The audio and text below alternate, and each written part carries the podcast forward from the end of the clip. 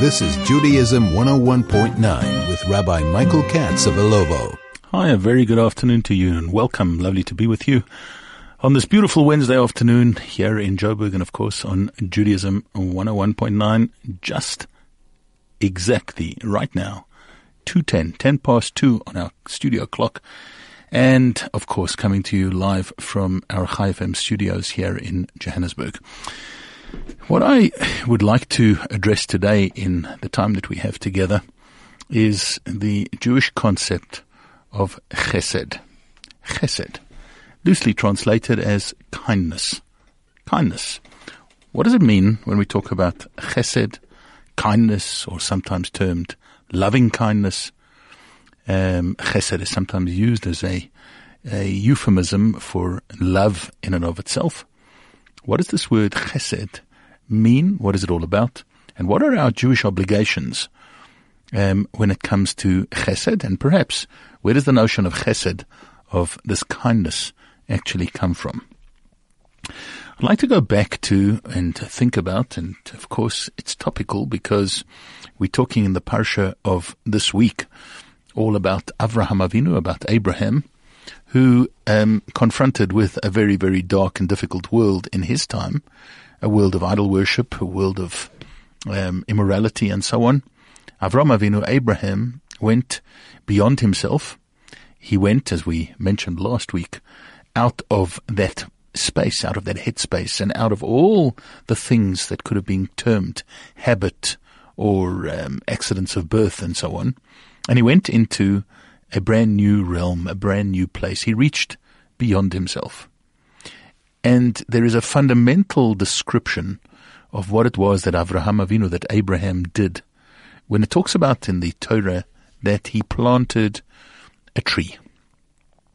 Now, it doesn't mention the word tree. It mentions the word eshel, eshel, which is often translated as a tamarisk tree, that he planted a tree um, at his abode, at his, which we now know, a place which became kind of a hotel, an oasis in a very, very difficult climate um, in Beersheba, where the crossroads um, for world traffic, I guess, from east to west, as it was known then, um, down to Egypt and across from Iran, Iraq, um, kind of passed through and converged there, possibly also coming from the north. It was a spot and a place that Avraham Avinu, that Abraham set himself up. And there, planting this tree, there is a whole discussion amongst various different Torah sources and different commentators as to exactly what this eshel was. What was the eshel that he planted? And there are many, many suggestions, but there is something that is common to all of them. And we're going to explore that because I think that that perhaps gives us the notion of what chesed actually is. One idea is that this tamarisk tree was planted there in order to be able to provide shade. So um, wayfarers, passers-by, tradesmen um, were traveling through the hot desert, and they not only had a place where they could stop for a drink, a place where they could stop and perhaps have something to eat, a place where there was some form of comfort from the harsh environment, but they also had a tree.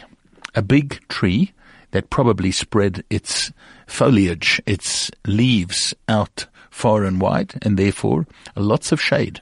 They were able to sit there in the shade, have a time to relax, have a time to be shielded from the hot sun, and there in the shade of this tamarisk tree, in the shade of this eshel, they were able to cool off, they were able to regain their strength.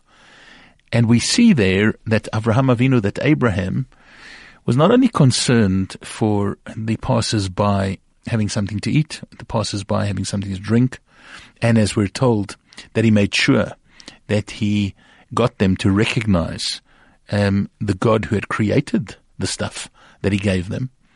And when they wanted to thank him, he said, no, thank the Almighty, thank the one above for having provided us with these things in the first place. But he went beyond, and going beyond into the realm of beyond himself, beyond what was required, beyond what was necessary, he even provided more than that. He was concerned that it should be shady. He was concerned that people should be able to sit a little bit longer, tarry a little while before they set off on their journeys. And so he made sure that there was the cool shade of this big and beautiful tree that they were able to sit under and to regain their strength in order to be able to move on. There are others who tell us that, in fact, it wasn't just one tree that he planted, but the idea of him planting eshel is a euphemism for orchards.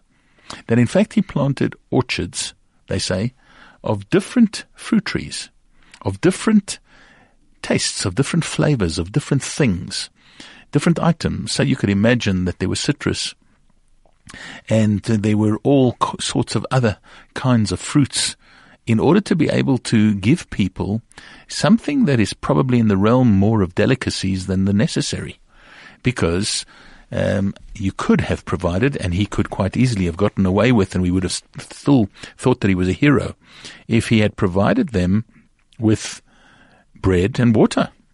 Wow, wonderful. People passing by need something to fill their stomachs. They need some provisions of liquid in order to make sure that they're not parched and dehydrated from their arduous journey. But he provided them with more than that. He gave them different fruits. And the different fruits that he grew in those orchards were kind of delicacies. It was above and beyond. It was above what was ordinarily required. It was above what one would have or could have expected, a kind of a um, one-stop shop on the way north, south, east, or west in the heart of um, the desert in Israel.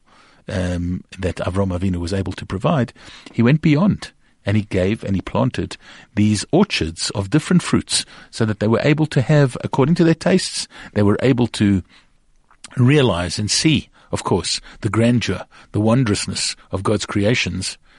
Avraham Avinu went above and beyond and planted all these orchards and all these fruit trees. There is yet a third idea of what this eshel actually was. And this one says we've got to take the word eshel and actually think about it in terms of what the letters of eshel actually stand for. The aleph was achila, the shin was shtia, and the lamed, levia. What does it mean? Achila means food, shtia means drink, and levia means accompanying or accompaniment. Avraham Avinu did not only provide people with food and drink, if you go according to opinions one and two, but he went beyond, way beyond. When we talk about accompaniment, it wasn't just that he walked them to the door and welcomed them from afar, as we are told that we need to do with guests, that you don't just let them walk in while you're sitting at your lavish meal, or just leave before you accompany them. Of course, he accompanied them both in and out of his home or his homestead or his hotel. But in fact, he set up a kind of a Shangri-La, an incredible, incredible place where people were able to um, enjoy the benefits of all sorts of different needs, necessities, and then even things that they perhaps didn't need. For instance, he set up places where they could have their court cases. He understood that people along the way, traveling together, might get into some kind of argument. The merchandise belongs to me, you haven't paid for it, et cetera, whatever it was. And he had judges, and he had um, advocates, he had people who were stationed there who were able to help people to resolve their crises, to resolve their problems, their issues. He provided counseling. He provided them with bedding. He provided them with whatever they might need. And uh, over and above the food and the water, the accompaniments perhaps were all sorts of different luxuries, all sorts of different sweet foods and uh, hot foods and whatever people might have wanted. He did not suffice by saying, you know what, a little bread, a little water, just something to keep you going. That would be enough. Avraham Avinu went way beyond. He went into the realm of something that is called chesed. And so whichever one of these opinions you want to follow about what it was that Avraham Avinu actually planted in the desert on that day in Beersheba, it all points to the idea of chesed, of kindness. The man who taught us chesed went way above and beyond what was the call of the hour, what was necessary, what would have been termed to be doing the right thing.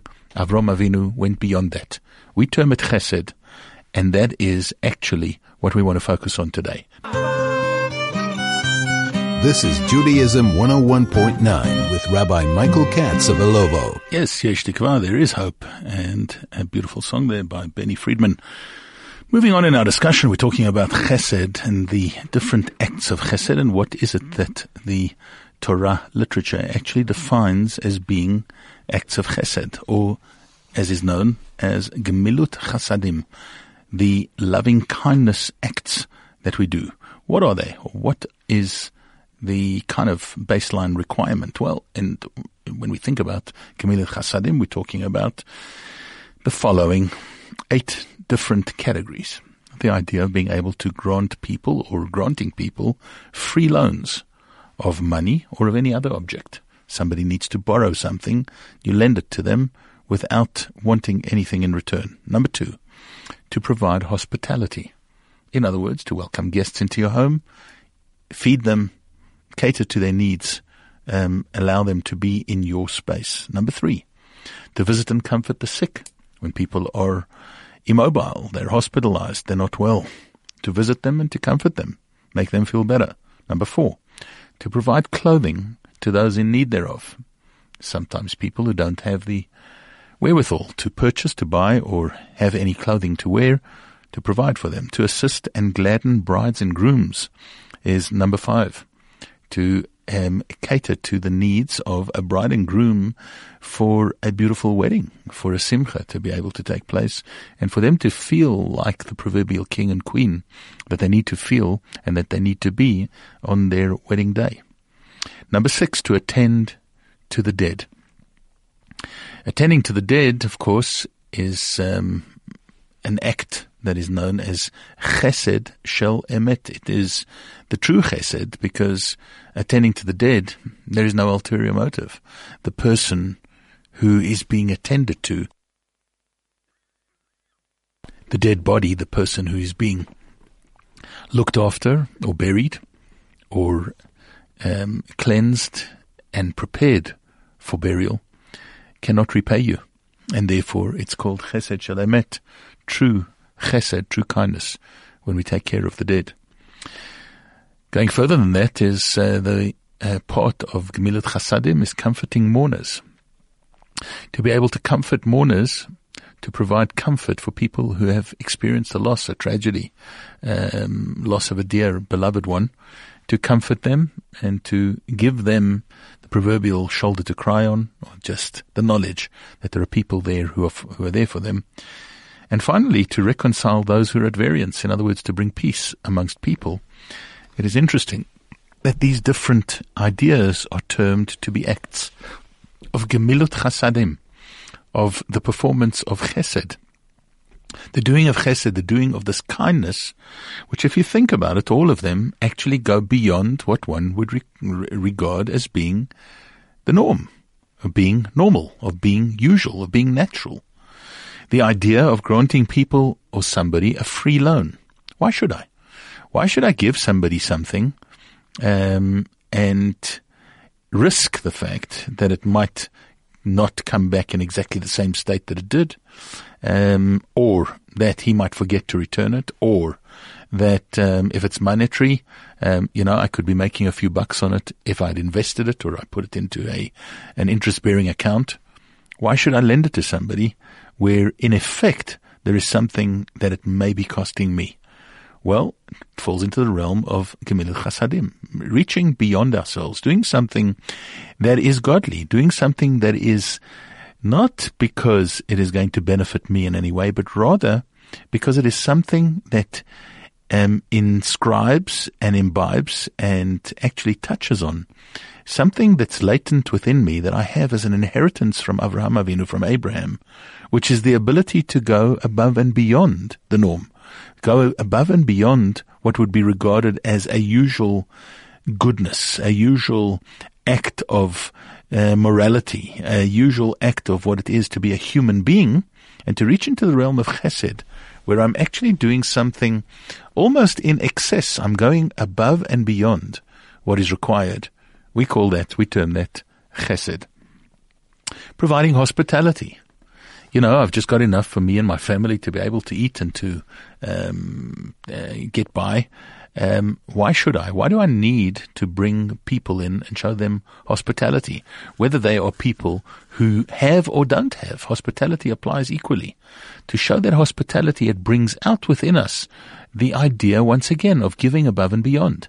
They don't necessarily need my food. They don't necessarily need my warmth, my comfort, my home, my environment. But there is something about what it does for them and what it does for me that's an act of godliness that reaches above and beyond the normal human function or the normal human behavior or the natural way of people. It reaches into the realm of what we call chesed, kindness. Providing comfort um, and visitation for the sick. You know, if a person is laid up in hospital, surely it's the job of the hospital attendants. It's uh, big news all around South Africa today about um, the hospitals and the medical environment that is not as good as it perhaps should be in our uh, public health system. Well, surely the doctors, the nurses, um, the therapists and so on who are part of and who are, who are part of the hospital, once a person is admitted, that's their problem. What is the idea of me having to actually go and visit? Yeah, I understand if it's my mom or my dad or it's my uh, dearly beloved or my children or my spouse. Of course, we go and visit because it's something for them and it's something for me. What about just popping in to visit even a relative stranger and subscribing to the idea that my visit will uplift them? I'll do something for them, their emotions that will make them feel better. Um, I'm not a medical person. I'm not the doctor. And I'm not a therapist. I'm not going to be, pr- be able to provide them with what is natural, what is usual, what is regular. I'm going to provide them with something that goes beyond that. A little bit of emotional upliftment, a little bit of psychological benefit, a little bit of an idea that they have that feeling, that sense that they're important to somebody and they were important enough for somebody to come and to visit them. And then, of course, to comfort them. Um, to just be there for them, for them to understand and to know that there is somebody who cares, called chesed. Providing clothing for those in need thereof. Well, we could say, you know what, um, as long as a person has one shirt and one pair of pants, you know, that's fine. Who cares? No. When somebody doesn't have a change of clothing, when somebody doesn't have the ability to feel and to look good, um, even on a Shabbat or a Yom Tov or for any special occasion, Um, we need to go above and beyond the norm and above and beyond what would be regarded as humanly livable. And we've got to get into the realm that we term chesed. What about assisting brides and grooms? You know, if you can't afford it, don't do it. Um, so send a message out to brides and grooms, to chasanim and khalas, that, you know what, um, let somebody put up a chuppah, um, get some kichel and herring dance around the table. Um, if you're lucky, say a l'chaim on some Uh, Uh, hot tea or something, and let that be your wedding. Not the Jewish attitude, not at all. We understand that there is something that is significant in the minds and the hearts of every bride, of every groom, that they want their day to be special. They want their function, their event to be something that is extraordinary. It gladdens their hearts. It makes them feel so special, and it sets up um, a Jewish family in a way of simcha, in a way of joy. The foundations of the family going forward will be joyous, will be happy. They'll look at each other with fondness, um, bride and groom, and they'll remember the day that they got married uh, forever and ever. And therefore we have to make it beautiful. We have to make it nice. We need to reach above and beyond in this realm as well. And we call that chesed. Attending to the dead. Cynically, we might say that once a person has passed away, what do they know anyway? What's the difference? Let them just be buried. No, says Torah. We need to re- reach into the realm of going above and beyond. We need to care. We need to take care that they are pure, that they are purified, that they are looked after in the most um, righteous of fashions, that they are tended to, and that every sp- spiritual need is taken care of. It not only creates a great sensitivity within ourselves, but it is also something that we term Chesed Shel Emet. If you are able to show that kind of kindness to a dead body, to a dead person, possibly and probably who you may have never met and never come into contact with, this is what we call chesed. This is kindness. What about comforting mourners? You know, um, in the world out there, when a person passes away and leaves this world, there is very often uh, the idea in and amongst many, many people that, um, you know, it's an end, it's over, kind of get over it, move on. Judaism understands that mourners go through some kind of a psychological trauma, no matter how old or how um, difficult or how um, undifficult the circumstances were of that loss. And Judaism understands that those people need comfort. They need to be comforted. And the comfort is something that, of course, only God can provide, but we have the ability within ourselves, just by being there, to influence and to bring about a sense of comfort for the mourners, and we call this chesed, visiting and comforting a mourner in whatever way is possible. And finally, to reconcile those who are at a variance. You know, a lot of people would say, you know, don't get involved, leave them alone. If people are fighting, if people are arguing, if there is a tiff that is taking place, why should I make it my business? Very often you get involved, or you may think, well, getting involved, I'm going to lose one of them as a friend, maybe, if they are two friends that are in this argument. Um, that's at best. And there's a possibility that I'll lose them both. What did I interfere for? Why? Um, and how? But perhaps just by showing each one that you care, you care enough about them, that they are under stress, that they're under duress, that they have this issue, that they have this problem. And perhaps you can be of some help and some guidance and some assistance without creating further problems, without creating further trouble, to make sure that people are brought back together, that they see eye to eye. Um, if it applies, of course, in the business world, how much more so does it apply in family relationships, where sometimes you come across a variance, a difference between husbands and wives, a variance and a difference between partners, a variance and a difference between parents and children, or sometimes even between grandparents and grandchildren, brothers and sisters. It's an obligation that Torah has to get involved, to try and help to make peace, and we call that chesed. It's reaching above the norm. It is going above what we would regard to be usual, or as sometimes people term it, punching above your weight. Yes, that's what it's all about. That is what chesed is. And we have the mainstay of chesed, the main foundation of it, coming from Avraham Avinu. We call ourselves Jews because we inherited the ability to do this from him, and therefore we need to live up to what our forefathers stood for, and we need to do acts of chesed. This is Judaism one oh one point nine with Rabbi Michael Katz of Illovo. So, the virtue of gemilut chasadim, of the ability to show and to do acts of what we call kindness, reaching above and beyond, is so intrinsically a part of Judaism and our Jewishness that the Gemara in Yevamos says, if a person exhibits impudence, cruelty, or misanthropy, and does not perform acts of loving kindness, one should strongly suspect that he is not of Jewish descent, because Israel, the holy nation, has three distinctive traits. What are they? Modesty, mercy, and loving kindness. An amazing statement. There's a question on our real ability to function, to call ourselves Jews, if we don't have this tray of loving kindness, of kindness, of reaching above and beyond, of doing something above your uh, body weight, above what you are really um, uh, capable of, or what the world would think that you can do or should do from an actual functional human point of view.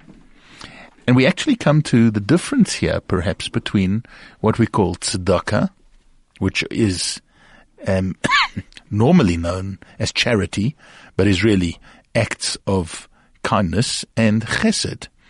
Which one is Which, when we think about the word tzedakah, tzedakah probably best is defined as what the Torah tells us is the minimum that is required for us to to, to do and to give. For instance, ten percent of our earnings, and uh, if you can, even up to uh, twenty percent that we are supposed to give and give away in order to be able to help others and so on. When we talk about chesed, when we talk about kindness, it's not just the act of giving charity. It's not just the act of caring for others, kind of to not the minimal, but the regular, usual level. It's about reaching above and beyond. It's about going beyond that. It's about not only giving the charity, but making sure that it's done with love. It's not only about um, caring for the poor and the homeless, but it's about showing them A, uh, a kindness that goes beyond that. It's about giving them delicacies like we learned from Avraham Avinu. This is what we're talking about, and the Torah is specific in telling us. Here, quoting from the Gemara, from the Talmud in Yevamos, that tells us that if a person doesn't have those character traits, we have the um, unique statement that says we need to perhaps question the background. Is this person truly Jewish? Because intrinsically we understand that if we are the children of Avraham Avinu, if we are in the realm of what we like to call and we know as Jews, we have within our D N A the ability and the wellspring and the um, foundation of what it means to show kindness beyond what is ordinarily required, beyond what is regarded as the norm, beyond what is regarded as either human nature or even Jewish nature. And moreover, we're told that if someone busies himself with Torah studies to the exclusion of gemilut chasadim, say doesn't do these acts of kindness, the Gemara, the Talmud in Avodah Zarah tells us, it is as though, listen to it, he has no God.